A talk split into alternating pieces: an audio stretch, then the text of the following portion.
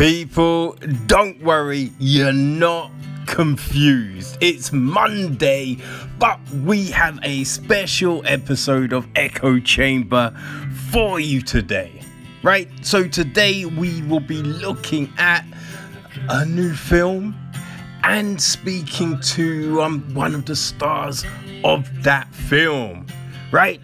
Now, the film's dropping on Thursday. So, um, as a request, we were putting this out early. Alright, people, so, um, yeah, hope you enjoy. Let's get into it, okay?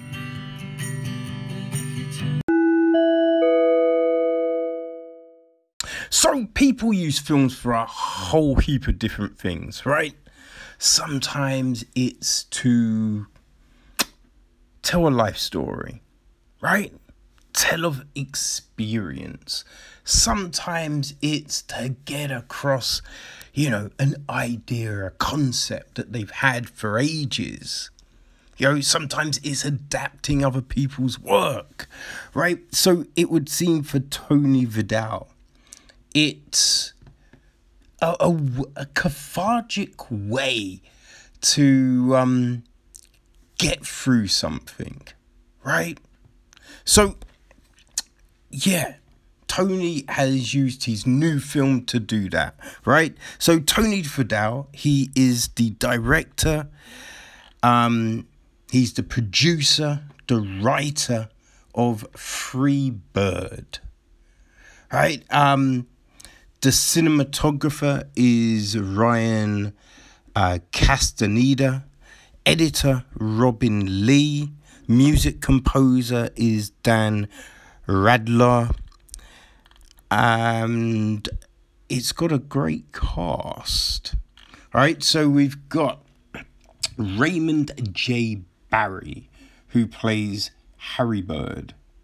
All right, you've got, um, and you probably recognize that name as well, people, so you should, because Raymond J. Barry, whoo, he has been in some of your favorite films and T V shows. Then there's Randy Nazarene, who plays Jay Butler.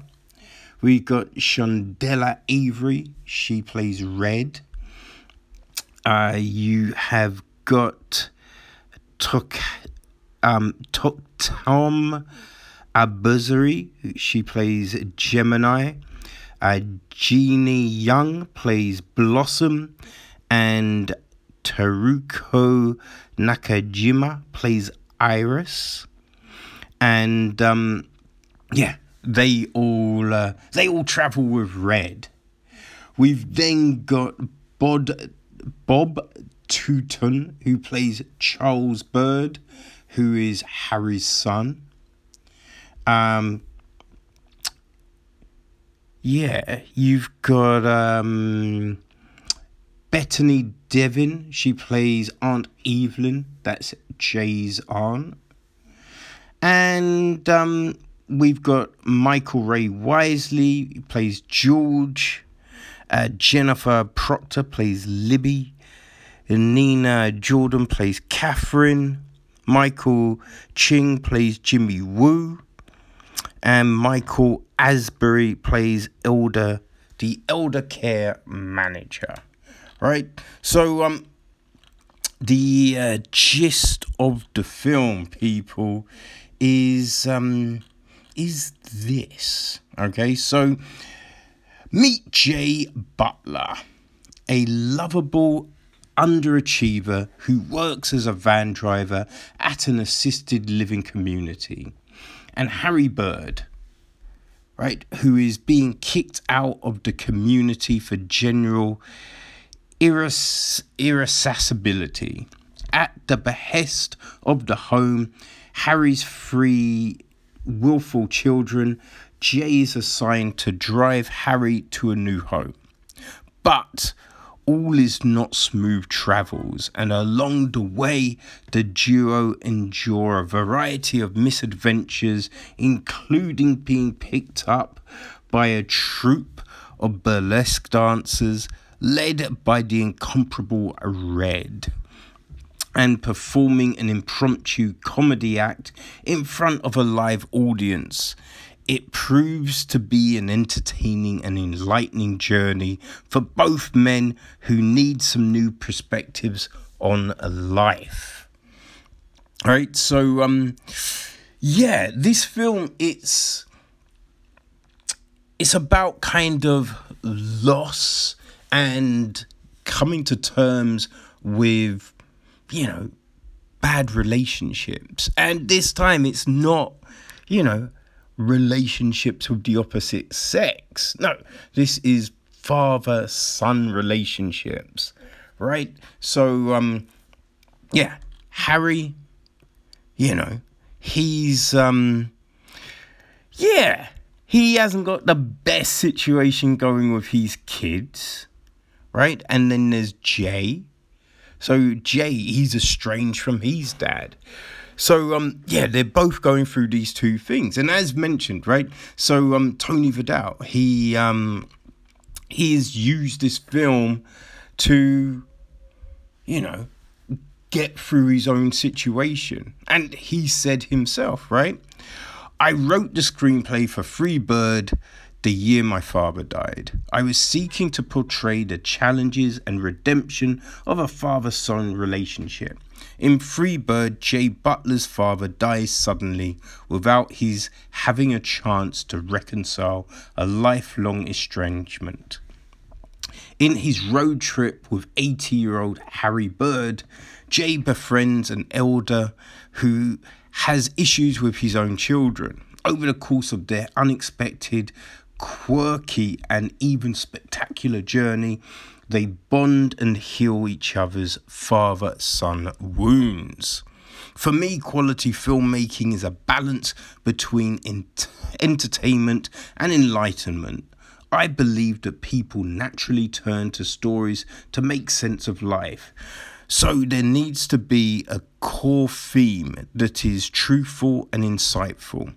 At the same time, a story needs to work on the surface level of sheer entertainment. Key aspects of this are great characters, humour and emotion. Besides the challenge of creating a compelling story, there are the myriad predict- uh, practical challenges. Sometimes it's reading challenges, practical challenges of putting together a film production, ranging from casting to physical production, editing, music, and so much more. Then there's financing, distribution. To make Free Bird at all, we did it on a low budget in our own backyard, utilizing the natural beauty of Northern California, the local film community, and other resources too numerous to mention. We somehow managed to make this movie. The film god smiled on us, and it turned out remarkably well. Yeah, so, um, you know, oh, and I mean, he did also mention, my hope is that this small, human-scaled movie about real-life issues manages to delight and inspire. Enjoy. So, I think with this, right, it's, it's an interesting film from the fact of, right, it's not like your drama that, you, you know, that you might see nowadays, right? It, it It's not really going down that route here. This is more akin to, um, you know, a seventies, eighties kind of comedy, right? You think something along the lines of, um, you know, Parenthood, right?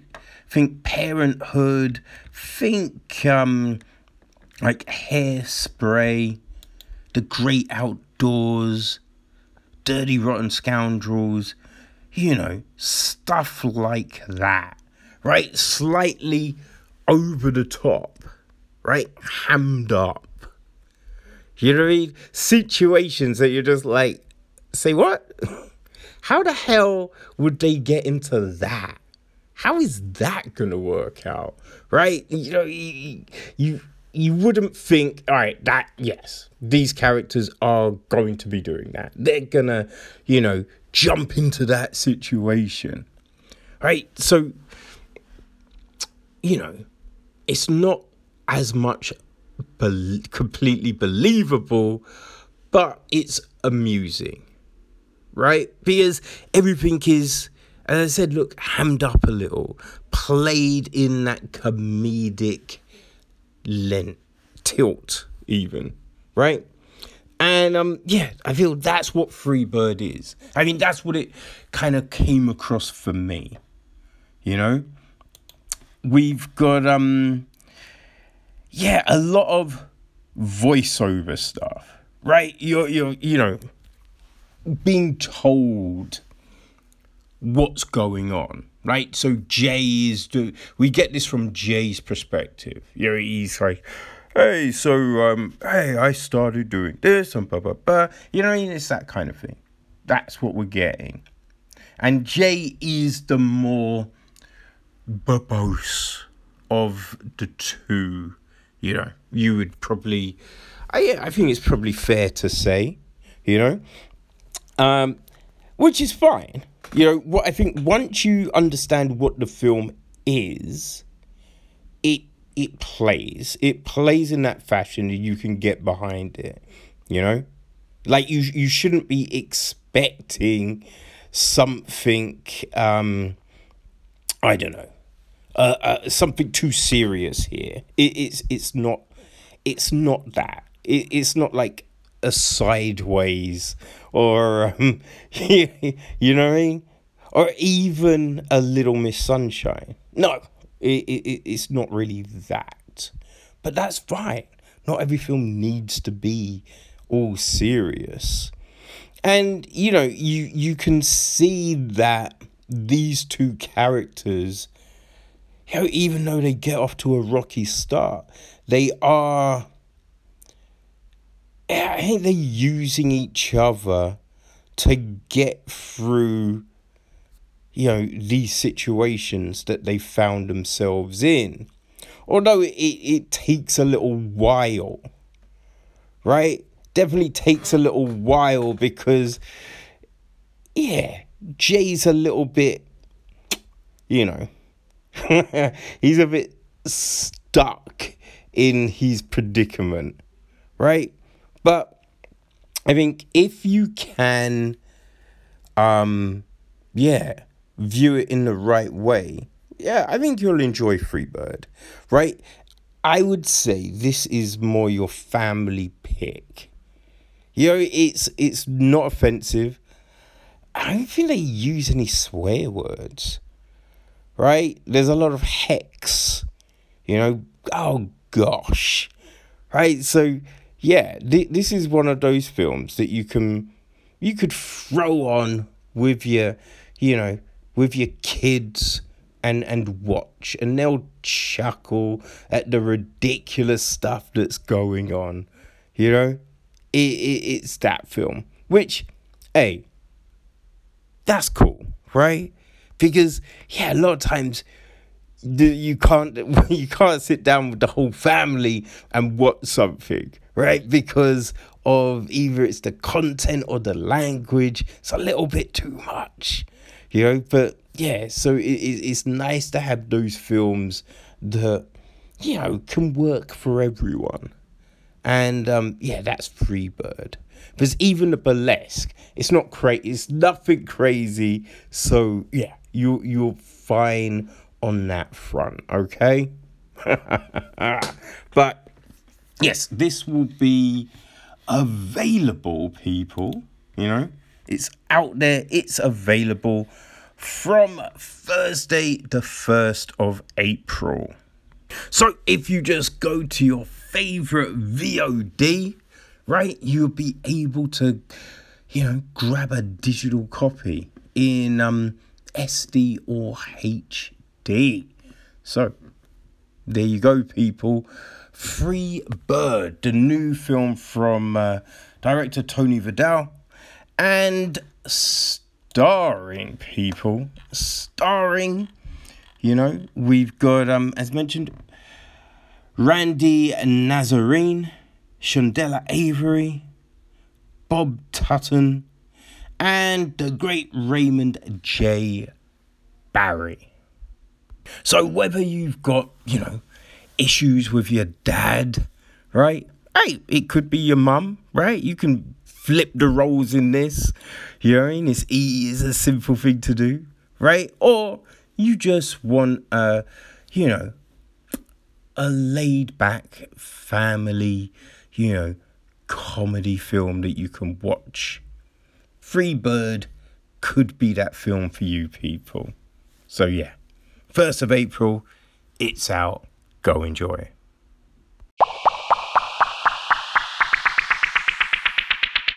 Okay, people, so that's the review.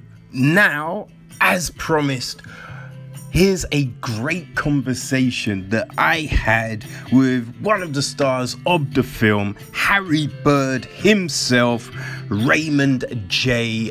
Barry. So people, this is a long one, right? Normally you don't get this amount of time with someone. So um, yeah, much respect to, um, you know, Raymond for, uh, you know what I mean, talking for so long. People, hope you enjoy. Here you go.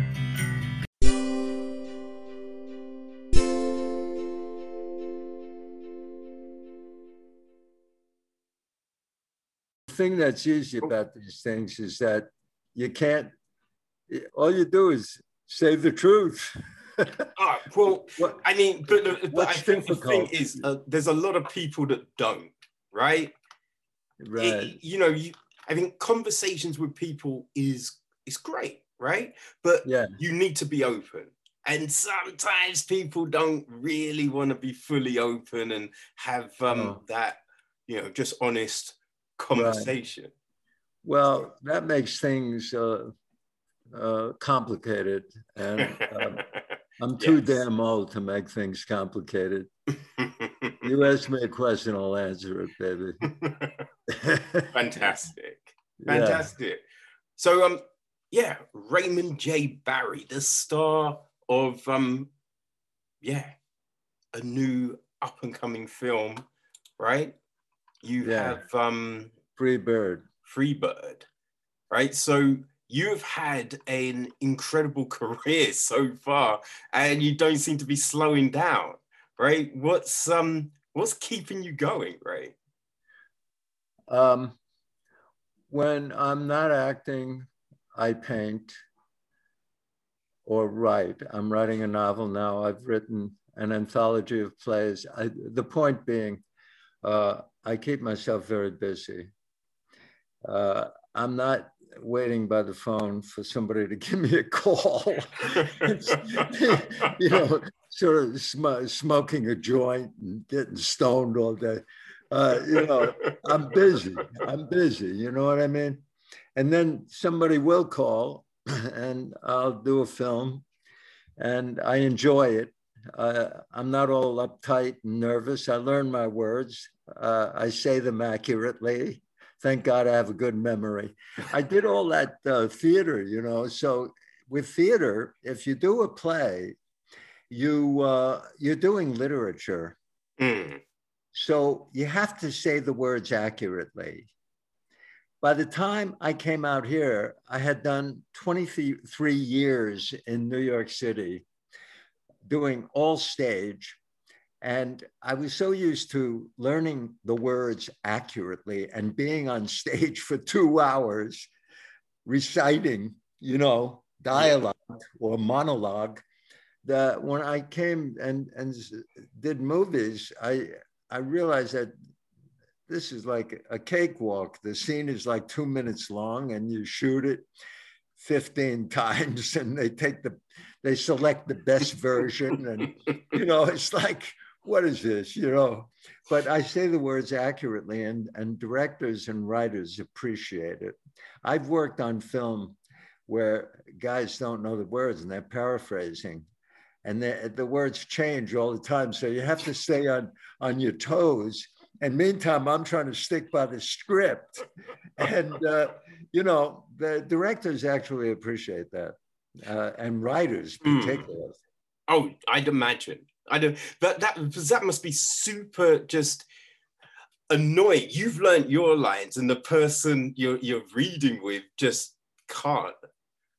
So it, in some cases, that's true. I won't mention any names, but I, I I know a guy who's actually a movie star with whom I worked, uh, and um, he never gave the same line. Uh, Uh, every take was different. The words were different. So it meant that I had to stay on my toes. Mm. And uh, I I was accurate with the words, but it, it, you know, it was what it was. It was no big deal to me. I did my thing, you know. Um, yeah. You know. Well, you, you've been a mainstay of T V, movies, you know, the theater. What for you has um, been the most enjoyable? The most enjoyable. The most enjoyable thing I would say was writing my own plays and doing parts which I wanted to do. Like, for example, I wrote a play called Once in Doubt. I did four hundred performances of it all over the country. Uh, you know, New York, uh, Portland, Oregon, every state, you know, I did it for years. Uh, I played an artist, and nobody would cast me as, as an artist in movies. They cast me as a heavy or some kind of evil dude or a cop or, you know, a, a, a bereaved father. Um, yeah. That's cool. I, I'll play those roles. But I wanted to play an artist because I am an artist. I paint. I, you know, mm. I've been painting since I was twenty-three years old. That's fifty years. You yeah, know, a lot of paint. And I, I, I, I'm serious about it too. You know, I had a show about maybe six months ago right here in Los Angeles. Are they your pieces behind you? Say what? Are they your pieces behind you? Yeah. Yeah. Oh, uh, yes. Actually, uh, uh, yeah. I'll show you, man. You see those uh, those pieces? Yeah. There? Vibrant, man. That's uh, some nice looking stuff. Yeah, it's sophisticated work. It's real. You know, uh, I'm you know, serious nice. about it. You know, and also, you see over there. A sculpture in the corner there. You see that? Oh, yeah, yeah, yeah, yeah, yeah. That's a wooden sculpture which I carved. It's six feet high. I carved that mother myself. How long did that take you? God knows. I would say over a year. Oh, man.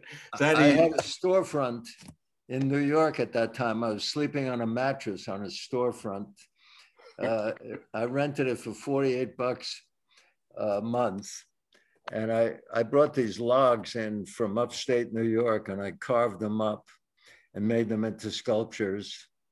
And uh, there's another one over here. I wonder if I can show it to you. All right, let's see. Let's see. Uh, oh, shit. I think I screwed up. Oh, what have you done? Huh? What, what's happened, Ray?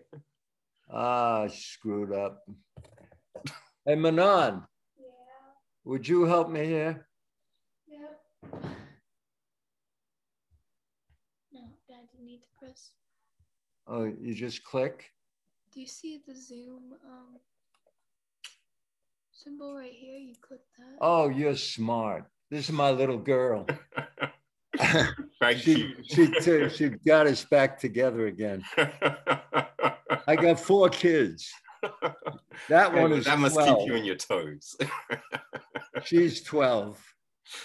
I got a forty-seven-year-old, a twenty-seven-year-old, a twenty-year-old, and a four-year-old, and a twelve-year-old. Huh. All the seasons. I'm still shooting right bullets, baby.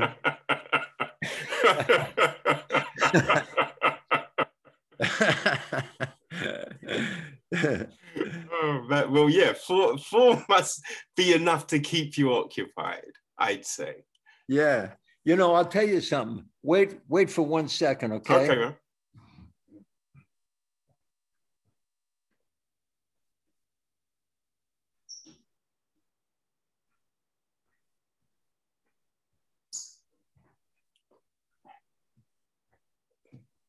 Look.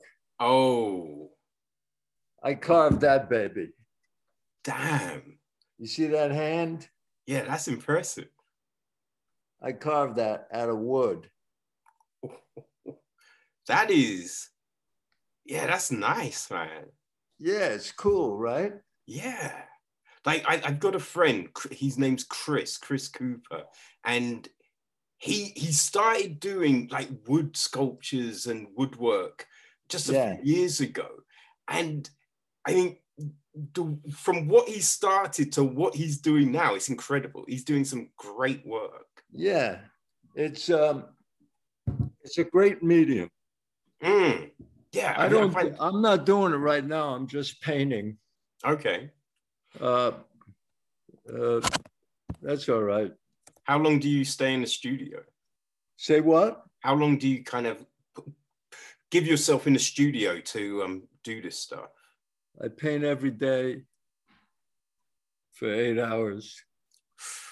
Nice. And particularly now. Yeah, yeah. Because yeah.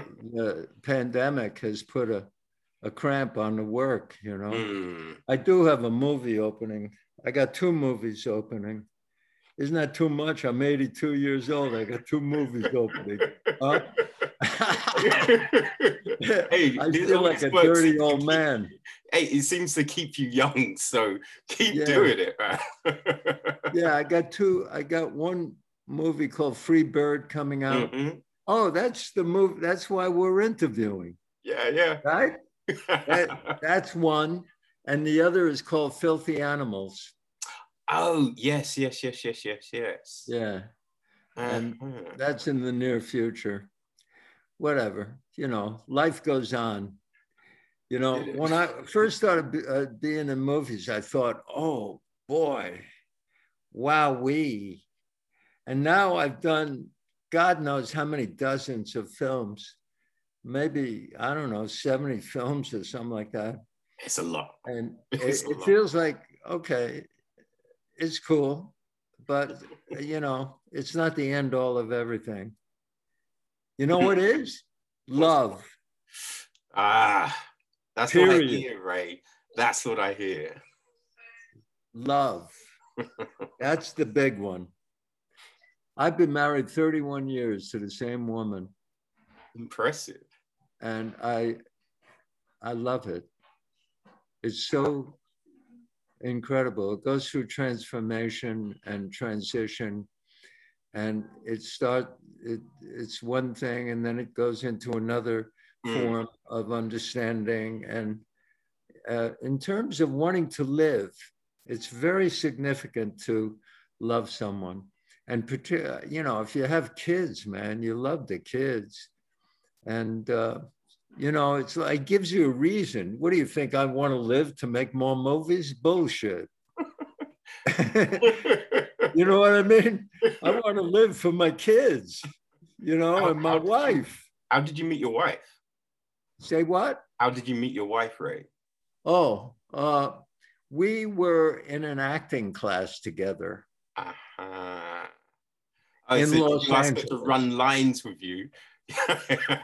Well, you know, she was very attractive and and very talented, and I was me, and uh, I I was fresh in Los Angeles, and I just wanted to be around actors, so I took took a class with a man named uh, Ken McMillan, who has died uh, decades ago.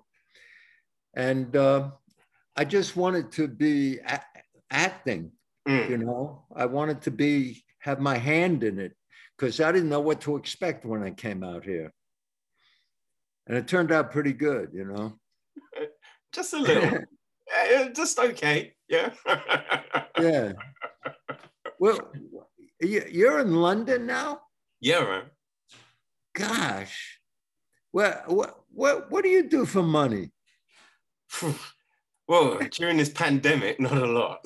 I hear that.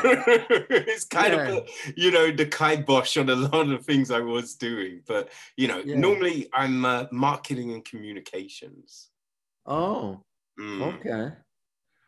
All right. Yes. Yeah. I liked London when I performed there, you know. There was a, a guy named Frank Roddam, whom, who I, he directed a movie that I did called K two. Oh gosh, yes. And we shot it in Canada and in the snow, and we lived in tents. And Frank is from London. And, you know, he put the whole project together. I mean, it, in, in terms of uh, storytelling, it, it's kind of simplistic. You know, they're going to get to the top of the mountain. Oh, yeah. And yeah. That's the story, right? So it's like, okay, hurry up. But it's all about the journey, Ray. It's mostly a movie about scenery. You know, it was magnificent scenery. Mm. You know? Yeah, but, no, it's, yeah, I've, I've, I've seen that film. I've, yeah. Have you seen it? Yeah. Like I play uh, Clybourne. Uh, I'm in charge of the entire party. I'm the boss, you know. uh, whatever, no big deal. we, we, we, you know, trotted through snow for, I don't know how many weeks, maybe four weeks. Uh, but Frank is from London, you know. I I I like London. I like the British. I do. I think about it. The literature, my God, the literature. You know, I mean, my goodness. You know, uh, impressive stuff. Shakespeare. Yeah. Well, it, it's funny how these things have kind of evolved and changed, right? Like, yeah. You know, back in the day, there was a few, just a few writers that people took note of, right? And right now, you know, there's people from all over the world that you can pick up their books and you can, you know, look at their visions and their work and enjoy it. It it's kind of, yeah, it's crazy. It's, it's crazy how things have developed and changed and the different forms of language and all of that. Yeah. Yes, yes. Yeah, it's interesting. So, there was a time when England uh, controlled half the world. Yeah. Yeah. That was a long time ago. What was that statement? The sun never sets on English shores. Right? That was a long time ago. Yeah. Empires yeah. never last. I think that's what we've seen. Yeah. Yeah. And cause a lot of, um, yeah, a lot of issues along the way. Oh, of course. Uh, of course. I mean, the United States has the same issues. Mm. Colonization, you know, the whole nine yards. Uh, yeah. We have the same issues. But it's kind of like we had to have gone through it because, you know, like the, the world just wouldn't be what it is today without all of that craziness. Yes. Because it moved people around the globe. It took different resources. Like no one would know what tea was. You know, you know, you go to, like you you might not have known what, because, you know, some countries had ice, you know, they stayed within themselves for years. Yes, you know? yes. So yes. It's just like this kind of all these wars and craziness. It opened the world up, right? Yeah, so that's quite true. Yeah, that's, there's the downside to it all, but then uh, there's also what it kind of brought to everyone. Yes. In the case of the United States, unfortunately, we went through a period where we uh, had slavery. I mean, everyone had slavery, though. Well, in our case, we're still suffering from the uh, results of that. There's a, a racism in our country, and it's a difficult, we're going through uh, upheaval even now, you know, about these issues. Yeah. And it's tough. It's very, very uh, uh, poisonous the, the racial uh, uh, conflict that we have to, we have to solve it. And I think some yeah. people are trying, the media is uh, using, like in film and television, there are many more Black people, which oh, I it, think is great. Yeah, it, it's, it's opened up dramatically. Opened up, exactly. I, I remember, like, just think, right? Back in the, gosh, it was the night, late nineties, right? Friends. Yes. Friends hit T V. One of the most popular shows on T V, set yes. in New York. Set in New York. Yes. But not really any diversity on the show, which was insane, right? And, and it's, it's a crazy thing. You could, you used to watch shows like that, which were in these melting pots of society, but you yes. were only ever shown one aspect of it. So now, yes. the way things have changed, it's definitely improved. There's a long way to go, but you know, it's human yes. nature to hold Absolutely. people back. So it's never going to be perfect, right? And exactly. I think the, the only thing that you can hopefully do is move the barriers. That's it. Move the yeah. barriers. So then everyone's got the opportunity for stuff. They might not get it, but if as long as the opportunity is there, that will be, I think that will be something. And it's already, it's going in the right direction. It's not perfect. I believe that. Yes, but, I believe yeah. that. But it, yes. like, how do you feel about award shows, Ray? About what kind of a show? Like award shows, because, you know, there's all this stuff about the Oscars and the Golden Globes and, um, you know, diversity. Oh, award shows. Yeah, yeah. How do I feel about them? Mm. I don't feel anything about them.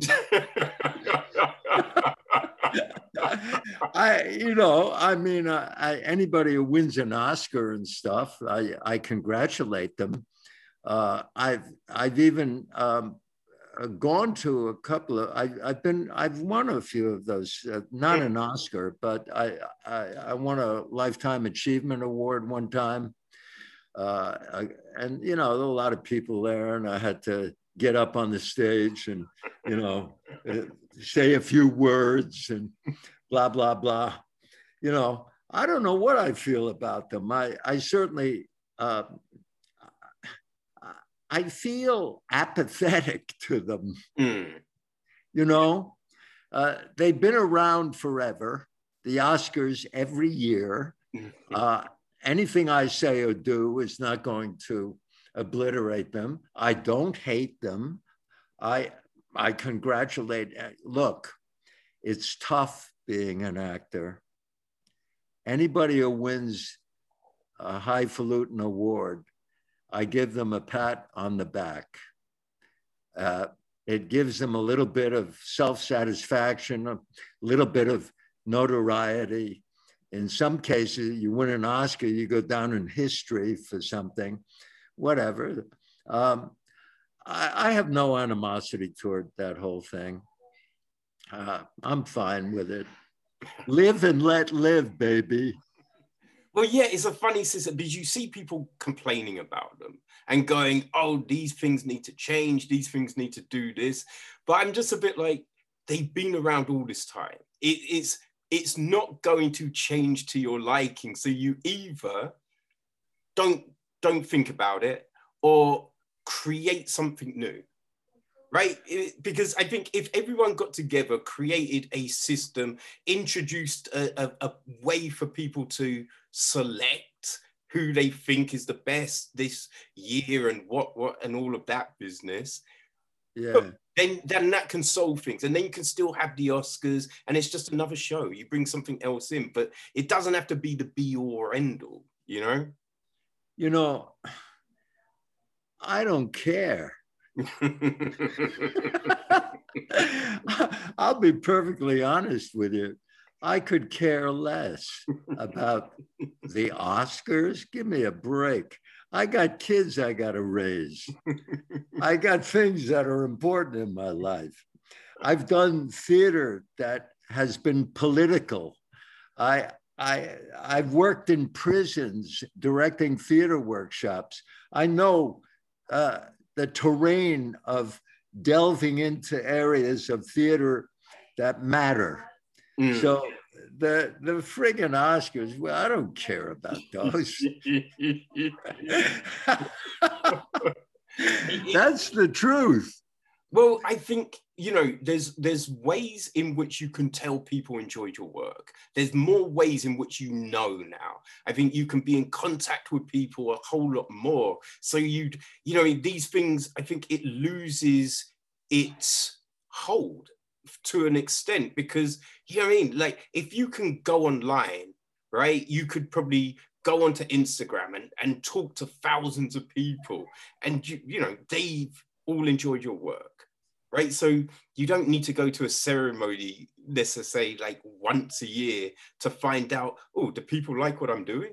You know, because you can see that. You can see the impact you've had more. Yes. And you know, I'll tell you something, man. I've been doing it so long that I'm, I'm really pretty relaxed with it. I've been doing it for sixty years. That is such a long time. It's true. It's kind of comical. I mean, you know what I mean? It's like, uh, it's fun. Mm. It, it's kind of fun. It beats working, I'll tell you that.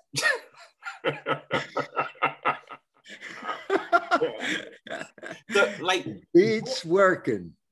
Right, after doing it for that many years, right? Right. Yeah, so yeah. Now, what what's what's a project got to do to kind of make you go, all right, I'll go do that, right? What are you looking for? If I'm gonna send some scripts over to you right now, don't worry, yeah. I, I I'm not, I'm not gonna pass over, you know what I mean, all, all my stuff and be like, right, read all my work. No, but if you were gonna read some scripts right now, what kind of things are you looking for? I read the scripts knowing I will do anything.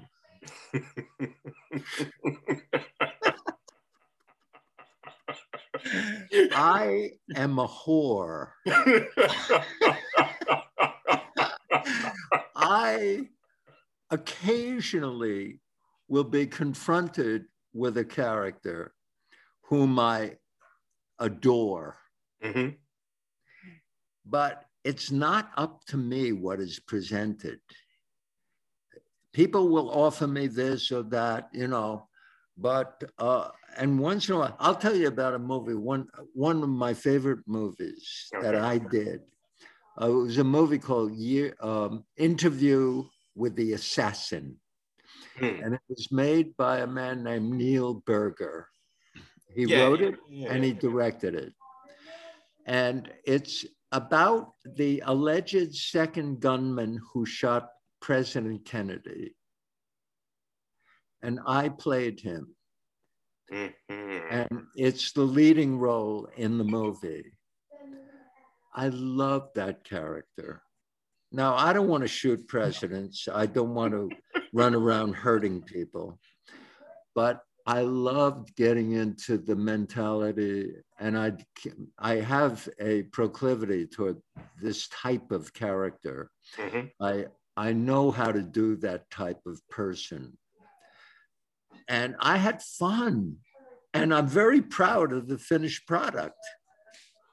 You know, yeah. um, there is another uh, qu uh, a scene in Born on the Fourth of July when Tom Cruise comes home paralyzed. I play the father and I break down in tears and um, can barely speak. And um, I am very proud of that scene because of the vulnerability of it, the fragility that was involved. And I did it over and over and over. For two hours, I did it. He really? took many, many takes. And he came up to, Oliver Stone came up to me afterwards and said to me, that was quite brilliant. And I'll never forget it. I was so proud of my work and I still feel that way. I mean, it's now, a sensational film. Oh, yes. It has a, a, a message that we all understand. Mm. And uh, my goodness, can you imagine your own child coming back from a war paralyzed from the waist down? What kind of horror is that? What kind of indictment for a young man?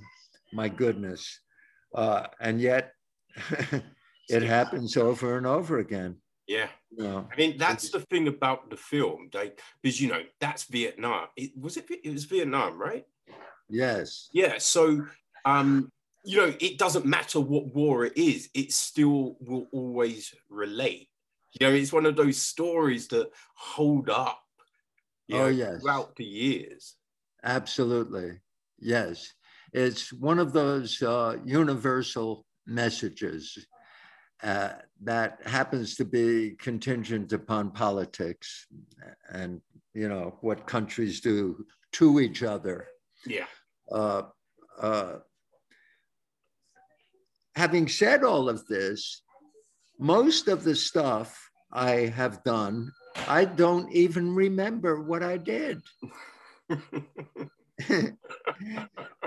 But as I said before, it beats working. I always have an intense, fun time of it when I work, you know. Uh, and here's another thing. I, there, there was a thirty-year period in my career where I wrote my own plays. I'm not doing it right now, but at some juncture, I became aware of the fact that I wasn't satisfied with the characters that were being offered to me, because very often they were uh, sort of uh, evil people, whatever. Yeah. I began to write plays for myself, and I had them all produced, and I did them all over the country. And, you know, like I do four hundred performances of Once in Doubt in which I played an artist. The point being that I took the bull by the horns and wrote my own characters.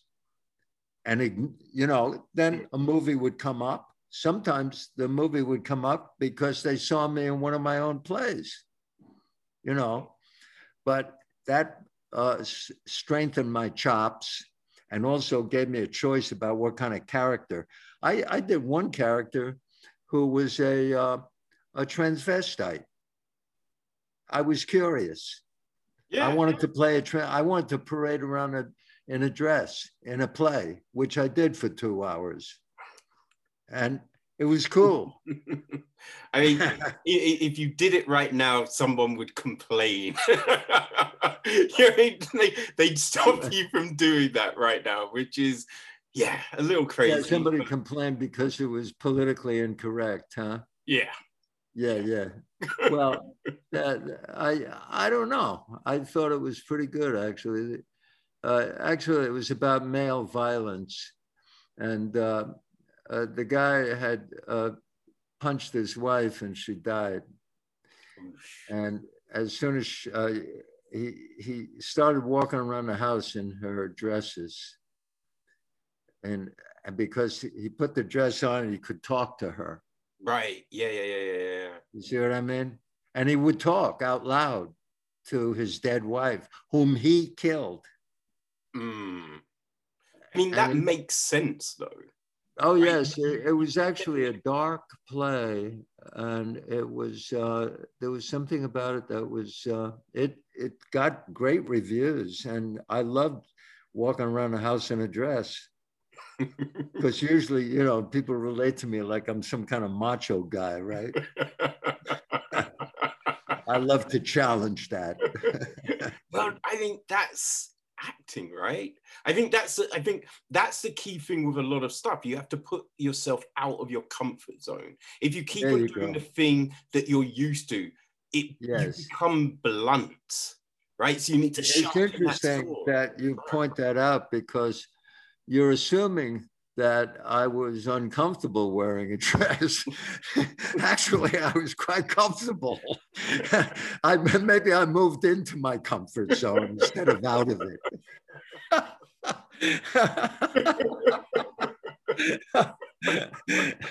it. Well, it's probably not as restrictive as a shirt and trousers, right? You know what it, what what it reminds me of? When I I was first acting in college, I was a football player at Brown University. Ah, are you, wait, and when you say football, are we talking this, uh, you know, bastardization of the true sport? Exactly. Yeah. When you're throwing American, the ball. American. American football. So I go and I, I, I, some professor comes up to me and says, you want to be in a play? We're doing William Inge's play called Picnic.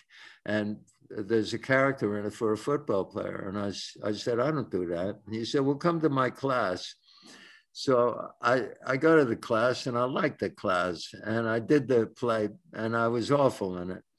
But uh, when I'm doing a play, all the football players are sitting in the back row laughing their asses off, because they see, because I was actually a decent football player, you know what I mean? And here I am trying to act. And they thought it was so funny, you know. They're looking at, you know, that type of thing. Uh, that was the beginning of my journey, right? Whatever. I, I didn't care. It, I was I was genuinely interested in it. Mm. You know, I I had a mother uh, who, oh, I'll tell you something cool. Okay. My mother was uh, a painter, a published writer. When she was sixty-one years old, she wrote me a beautiful letter.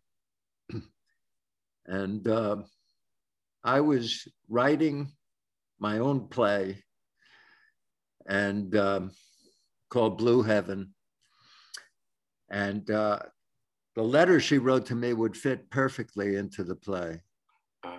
So I invited her to sit on stage and read the letter while the play is going on.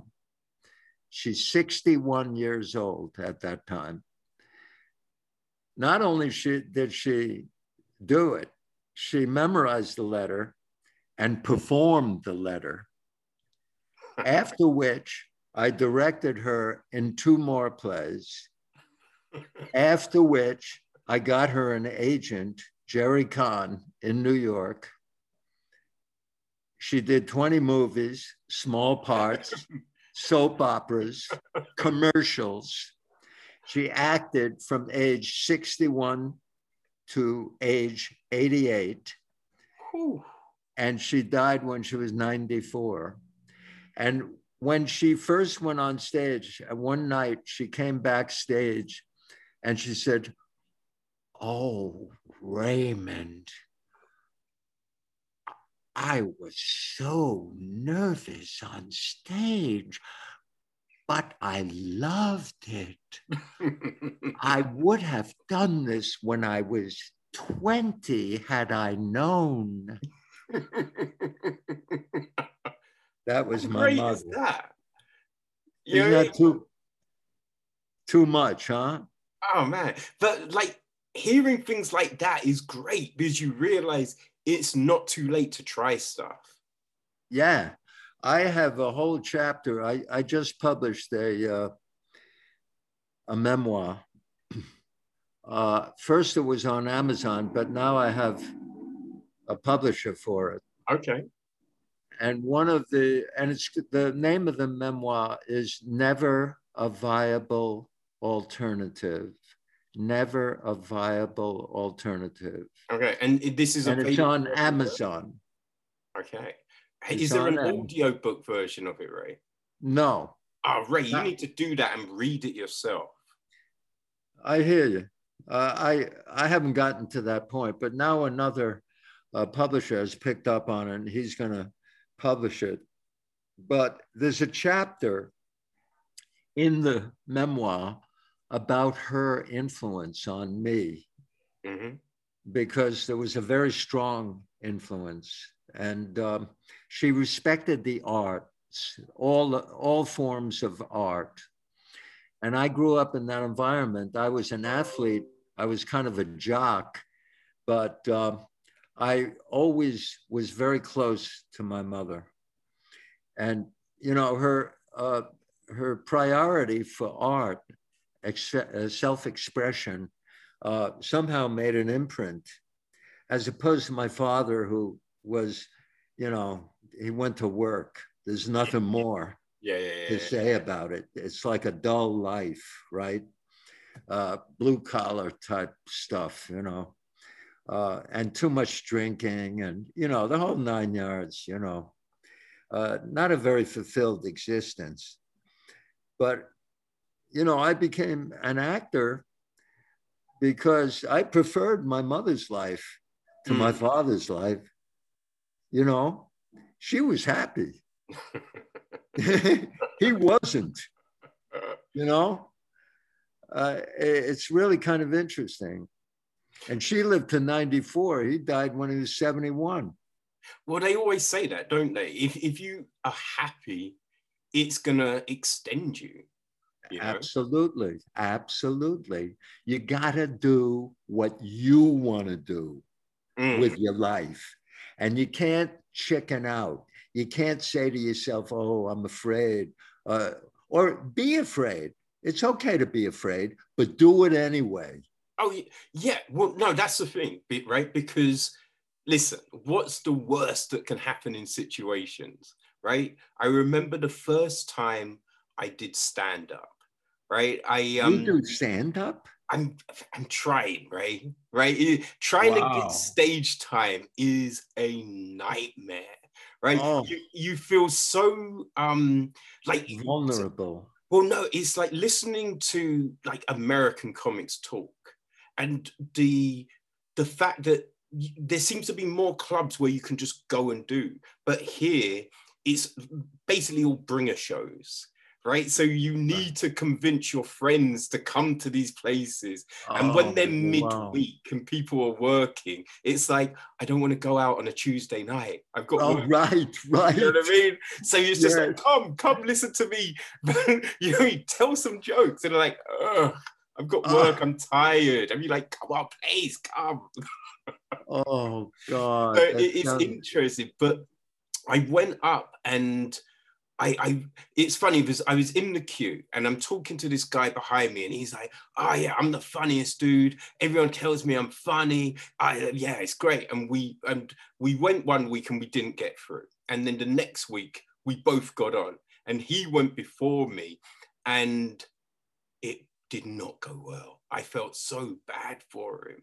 Like oh. he, his jokes just weren't working and he kind of came off the stage early and it, I never saw him again. But I went up and I was just a bit like, ah, I didn't have any anything written down, right? I just had yeah. a few kernels of stories that I thought, oh, this could work, right? And yeah. so I was just like, eh, fuck it.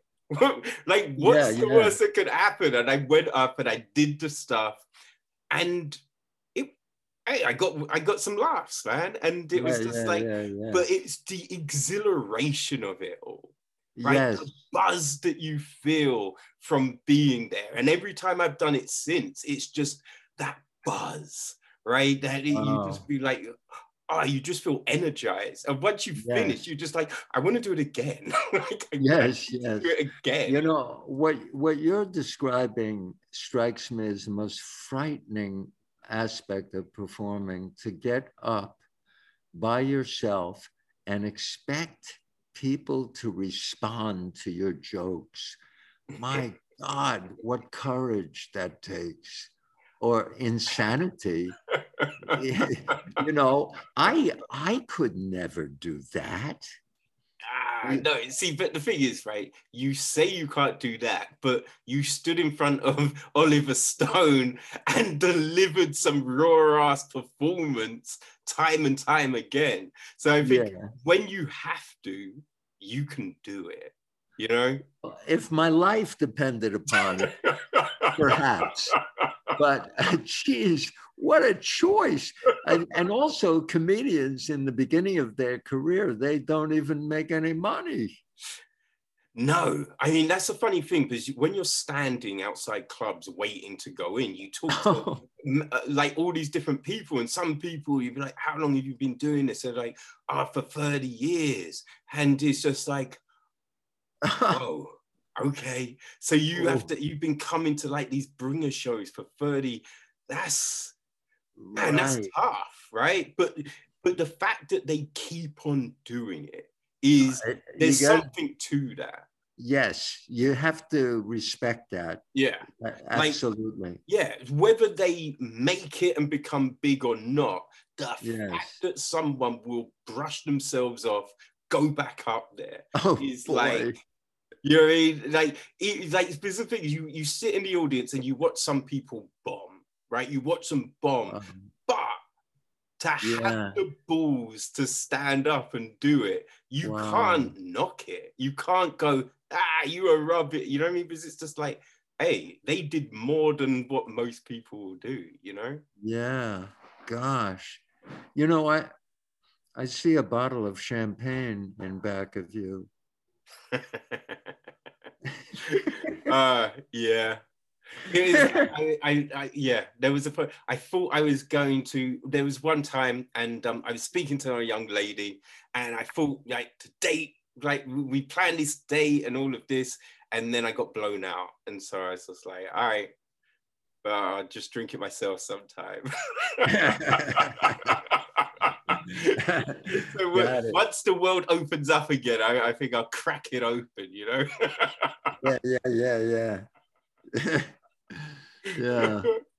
So Ray, what kind of, how do you get into a role, right? Because like the just the, the vast like variety of some of the stuff that you've done is ridiculous, right? It, it, it's kind yeah. of crazy. So how do you get into these characters? Like Free, you know, Free Bird. Yeah, you, yeah. You're, you're this guy, and you know, you're getting transported to a new home. Like, yeah. what's the process for you? Well, there are two things that come to mind.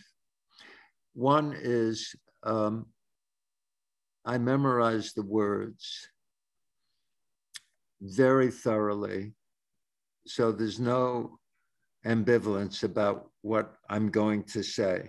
Mm-hmm.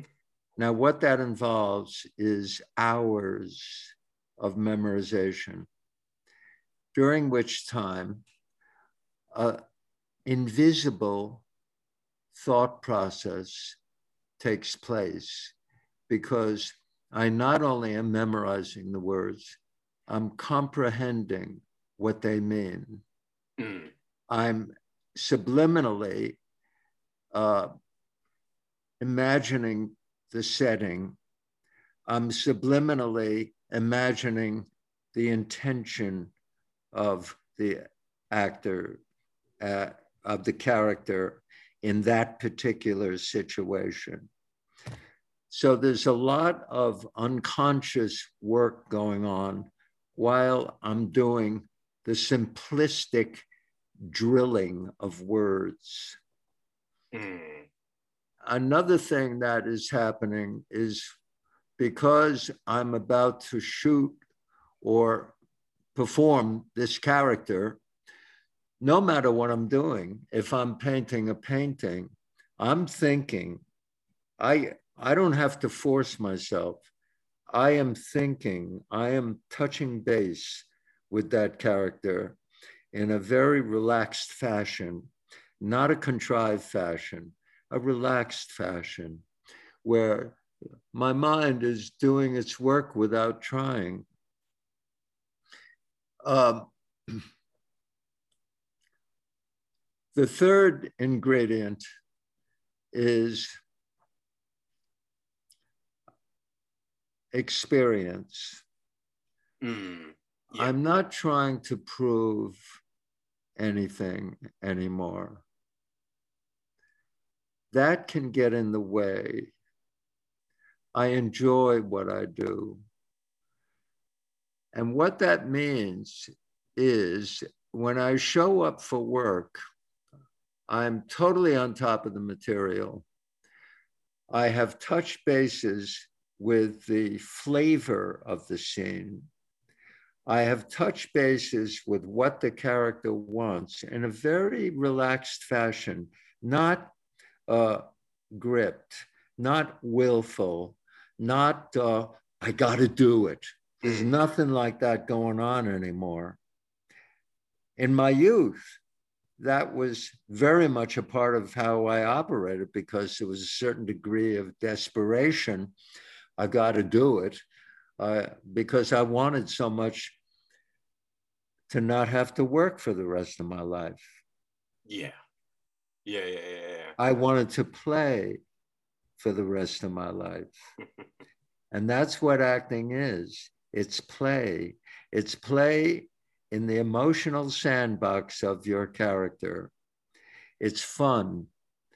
It's, uh, it also requires sensitivity, vulnerability, fragility, depending upon the character you're playing. Um, but the ingredient, I think, that makes it so enjoyable today is that uh, I am trying, but I feel I'm trying in the right way.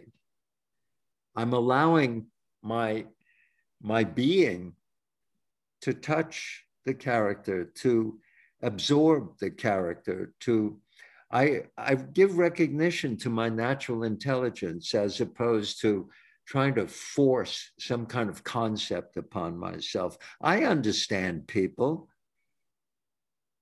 Why push it? Yeah.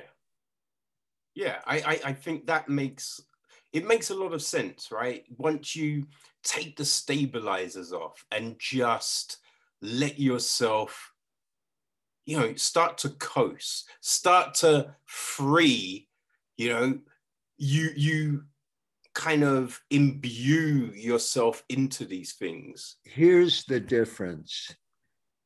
I make it up while the camera is on me, as opposed to contriving it beforehand and trying to give some contrivance that I made up before we, sh we started shooting, maybe yesterday or that morning. I don't present some memory of what I thought was right. I'm making it up now in front of the camera, now, in present time, just the way we're doing as we're speaking. Mm, yeah. And that is the key, to make it up now. Mind you, you have to have the resources to do that. You have to study the character. You have to know the lines. You have to have a sensibility about what's required of the character. But you got to leave all that alone. Mm-hmm. And then show up for work and let stimuli leave their imprint upon you. And see what happens, as opposed to knowing beforehand what happens. That's the difference. Yeah, it, it's like a conversation, right? I think if you come in with set questions, I'll be like, hello, Ray. Uh, so, um, what was the name of the first cat you have? You know, we're, we're then in a box. Right, we're, yes. we're very confined on where we're gonna go. Exactly. But if you just open it up and just be free about it, you end up talking about sculptures and paintings and theater and all this rich, rich stuff that's fascinating, yes. right? And I, I think that's what, you see that's how people get the best out of their stuff, right? When they're just yes. free. You know? It, it's a question of being in present time. Mm, yes, definitely. And uh, feeling confident about that, as opposed to having something you did in the past that you've prepared for this moment. This interview has not been prepared for. I mean, I scripted my part. Like, yeah, yeah this is, I'm reading. I'm reading lines here. Well, I shaved. And I took a shower. It's impressive prep work there, Ray.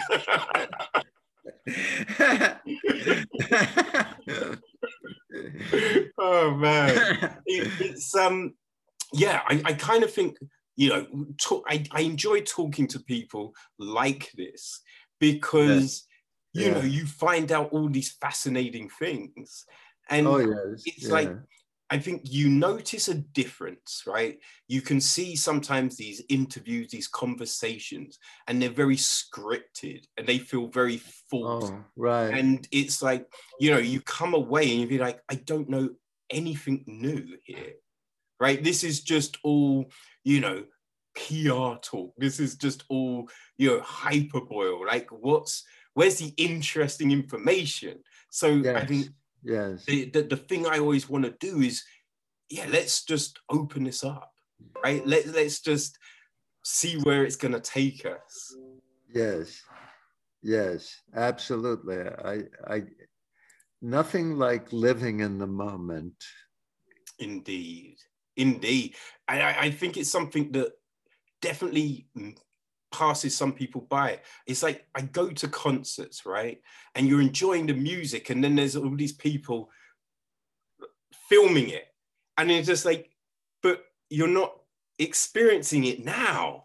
Yes. Right? When you yes. get home, yes, you can watch a video, but the video is not going to be the same as the energy in the room right now. And so exactly. people, people yes. are, are so getting so used to doing that. Right, so you need to, yeah, disconnect and just be in the now, right? Yes, yes, precisely. Man, it's fun as hell. I'm in my eighty-second year. Oh man, I don't know how you do it, Ray. I wake up aching. I wake up aching, and uh, you know, you've got. It's cool. It's cool. It really is. It really is cool. uh, like it, no, it's it, it's impressive that you're still, yeah, turning out these these roles. You know, you're doing your thing. Well, I probably could pass for seventy.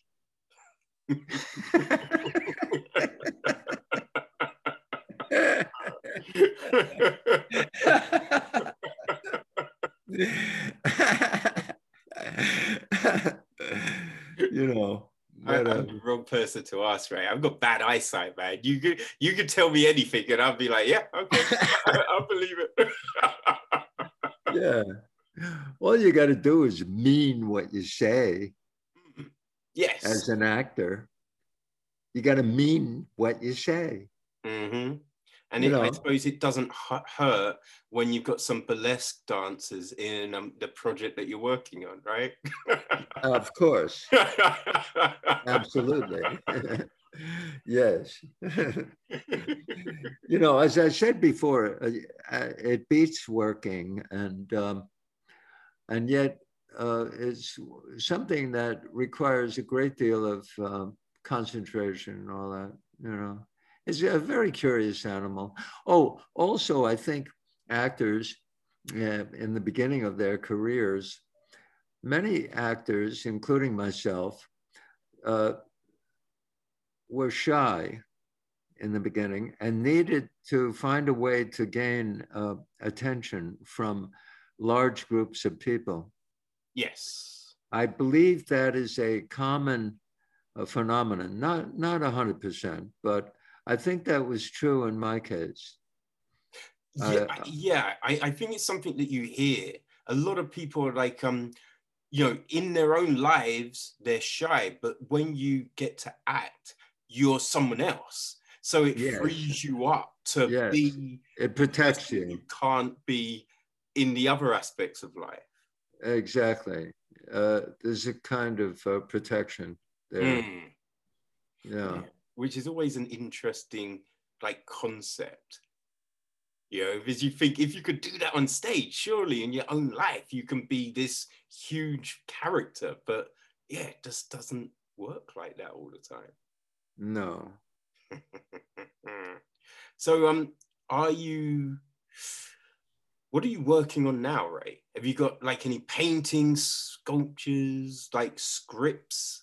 I wish we were in my studio. I could show you my new paintings. I'm I'm I'm working on two new paintings, and uh, I'm also writing a novel. Uh-huh. And uh, um, the novel is about um, a boy who's suspended from school for getting into a fight over a pair of sneakers. And um, he goes to, his father sends him to New York to work for a realty company, and he has to uh, do an apartment share, which he finds through Craigslist. And he shows up to the apartment, and lo and behold, his roommate is a transvestite. And he's horrified. And he's already paid the money in advance for the first month, and he wants yeah, yeah, to move yeah, yeah. out. And um, long story short, the um, transvestite turns out to be a very kind person and very generous. And the boy begins to like her. And um, a relationship begins to form where uh, she, he begins to accept uh, Antoinette um, for being a nice person, a generous person who cooks meals for him, even bought him an outfit for his job, uh, and certainly very kind, consistently kind. Mm-hmm. And uh, Antoinette, uh, one night, goes out and she's horribly beaten up by a bunch of homophobic redneck types. Broken jaw, broken uh, nose, uh, closed eyes, uh, bodily injuries. And the boy is put into this horrible situation where he, he has to nurse her back to health and take care of her. Mm. And um, during that period of time, he, he likes her and he feels terrible about what's happened. And he sees what hate can do, how violent hatred is. And they bond and become close friends. And he goes back to his college enlightened about homophobia, racism, anti-Semitism, the lessons he learned from living with Antoinette are so valuable in terms of his understanding of life. Up to now, he was on the basketball team at his college, and his teammates used the word faggot all the time. You know, what a faggot, and faggot this, faggot that, and what are you, faggot? You know, that type of macho uh, jock talk. And now he sees the ignorance of all of that. Yeah. Because of his experience. And that's what the book is about. Man, I mean, yeah, that that sounds like a great story. And it's something that I think you you see a lot, right? People who are in like small towns and villages, you know, out of the big hubs, right? Yes, yes. You find that those spots aren't as diverse. So people haven't got the exposure to, you know, different minorities and genders and all of this, right? Yes. So, they, so they talk in a certain way, act in a certain way, but yes, it's more through ignorance than real hate. Oh, absolutely. Right? And once they start hanging with people, then it's just like, oh, we're all oh, the same. Yeah, exactly. You know, right? You know, uh, when I was growing up, my mother was gay. So I, and I was very close with her. Mm. and she educated me. When did and you find out? When did you kind of realize?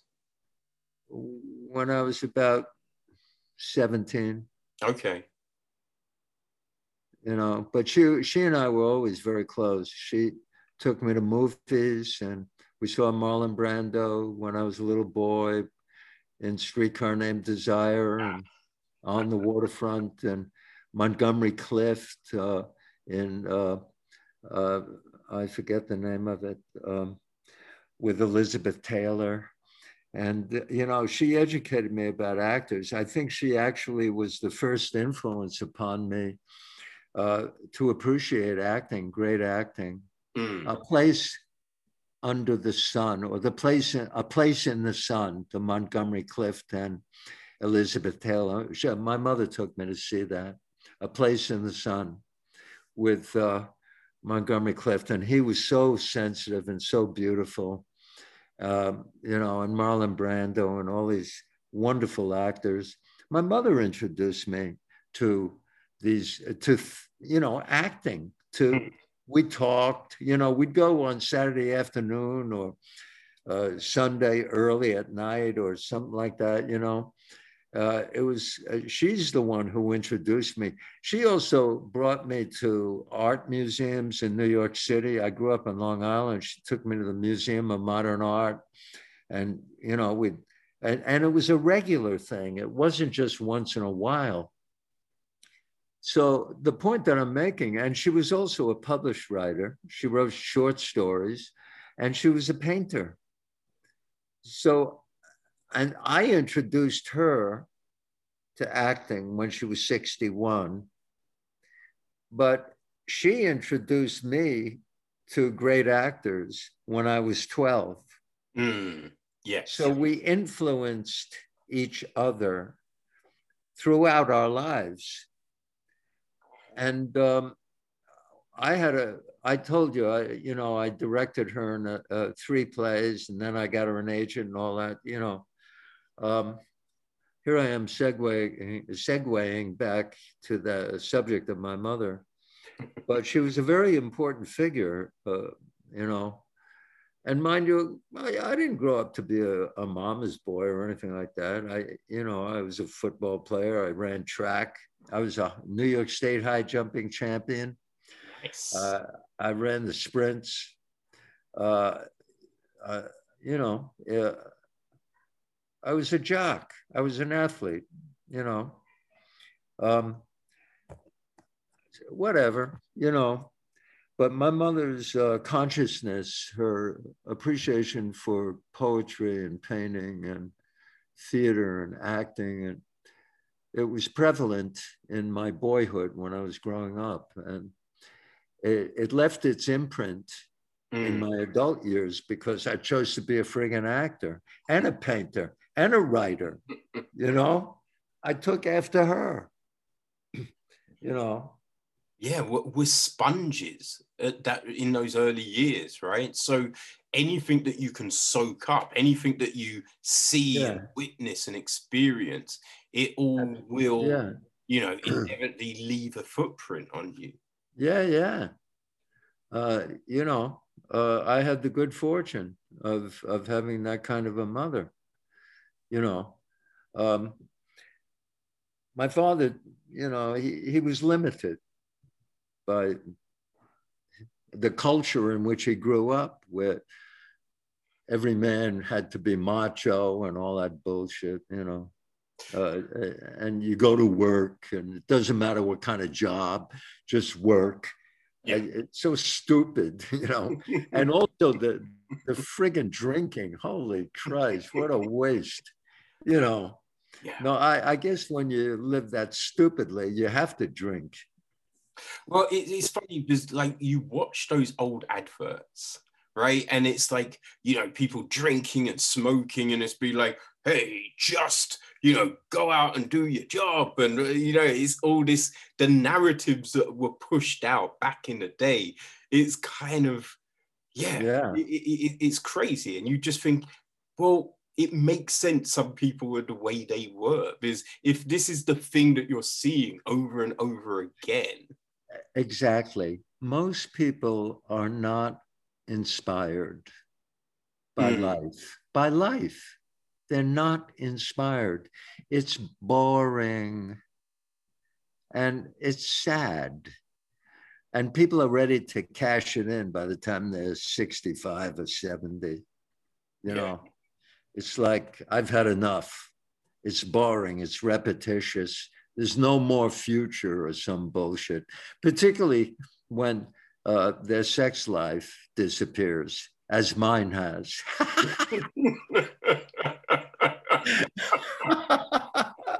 You know, all that, all that goes away, you know? And does it go away, Ray? Or is there just that fear of kind of like, we're paying too much money on these kids as we have. We can't have another one. Let's just, you know, play safe. Oh. No, it goes away. Don't say that, Ray. It does. I, I, I think the other, uh, the fear of having another kid, my God, God forbid. I, you know, I think that's part of it too, but uh, I sure as hell don't want to, you know, I don't have that in me anymore, whatever. And it's more comfortable, it's more relaxed. Uh, you know, I'm not on the prowl, you know. Well, yeah, these things evolve though, right? Like, say what? These things evolve, you know, like relationships, they change. Oh, yeah. Because, you know, when people talk about, though, yeah, when, you know, they meet someone and be like, ah, I'm so in love. And it'd be like, well, you're not, you're, you lust for this person. And after a few months and so that changes and, yeah. you know, it can develop into something else and then something else. Yeah. And you, you see that. So, yeah. Yeah. I, yeah. I, I, I'm assuming, like, you know, you get to a point where it's really not about the sex, you know, it's about all these other great connections that you've formed with someone.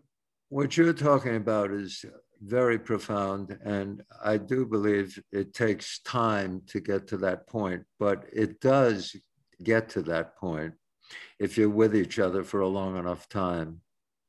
I've had, I, as I mentioned before, I've had the privilege of being with the same woman for thirty-one years, and we've gone through Um, uh, the carnal, the, we have three kids among ourselves. I have one from my first wife, so I have four kids.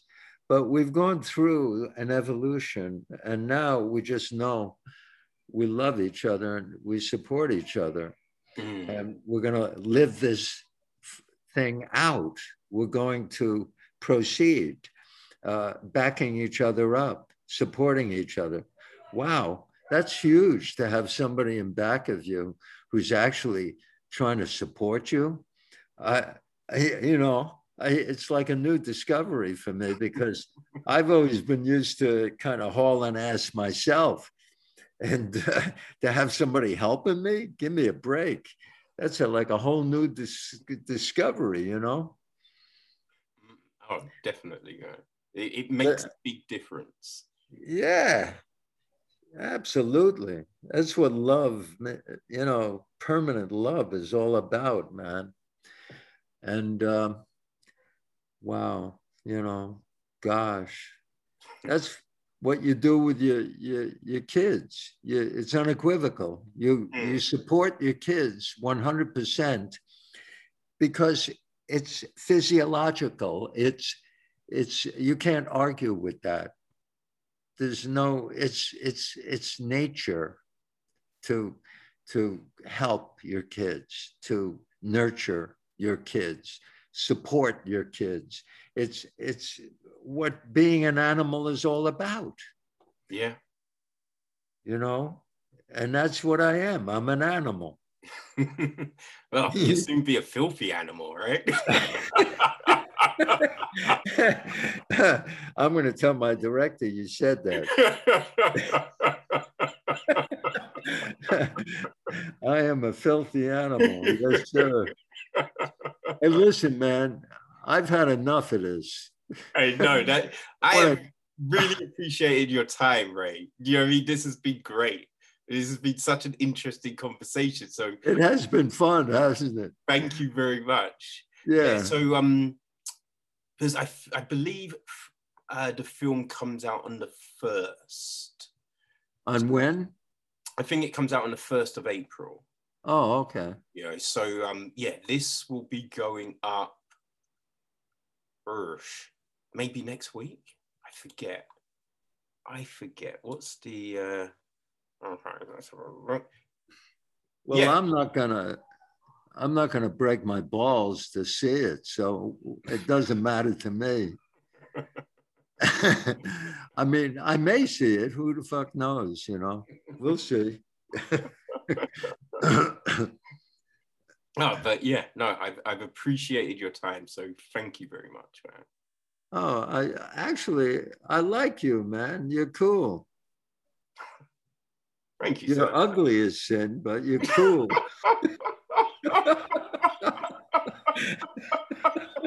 You've heard it there. You've heard it here first, people. Ugly as sin. Thank you, Ray. Put that on my business card.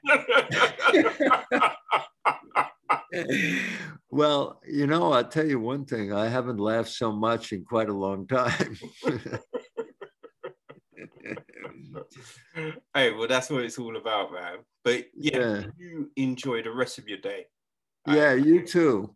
So, um, what's your, tell me your name again? It's Kevin. Huh? Kevin. Oh, Kevin. Yes. And what's your last name? Scott. Kevin Scott? Mm-hmm. That's easy to remember. I'll probably never see you again.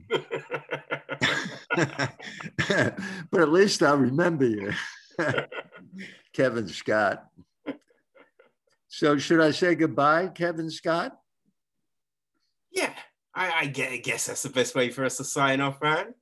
You all right? Okay. Okay. But all right. Um, I look forward to um, the next lot of stuff that you create, right? Yeah, that'd be cool. By that time, I'll be ninety-five.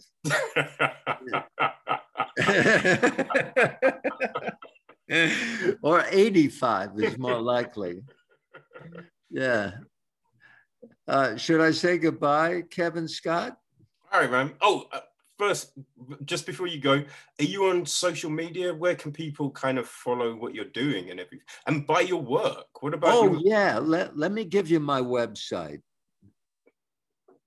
You ready? Yes, say it now. Raymond J. Barry mm-hmm.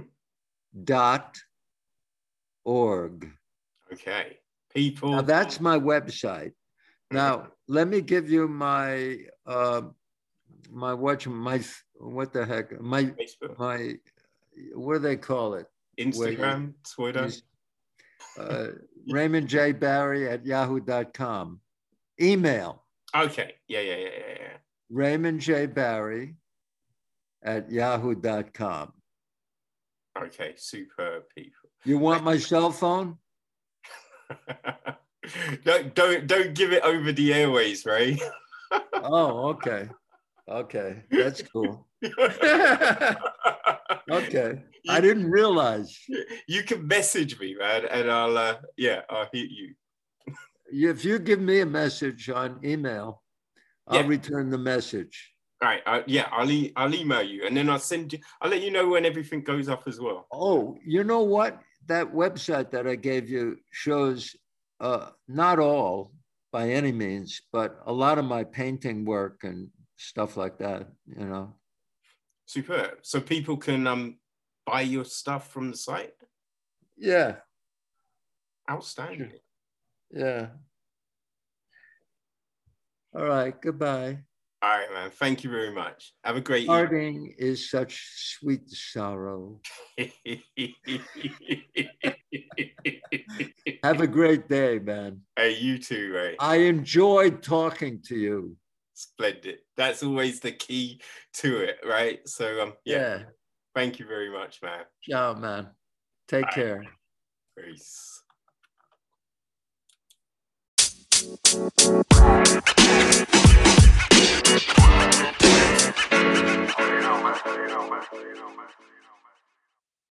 Okay, people, so yeah, there you go.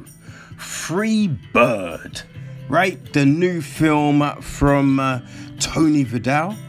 And um, yes, if you want to own this film, check it out. It's gonna be there for you on Thursday, the first of April, people. So um, mark it in your calendar.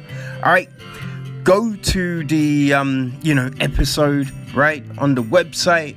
You can get the, all the social details, the website, everything like that. You can watch the trailer, get a vibe for it all. You know what I mean? So um, yeah, do that. And go check out um, Raymond's R. You know, because it looks great. And if you want to look, go watch the video on tube, on YouTube, people. All right. Enjoy, and um, we will see you uh, on the next episode. All right. Peace.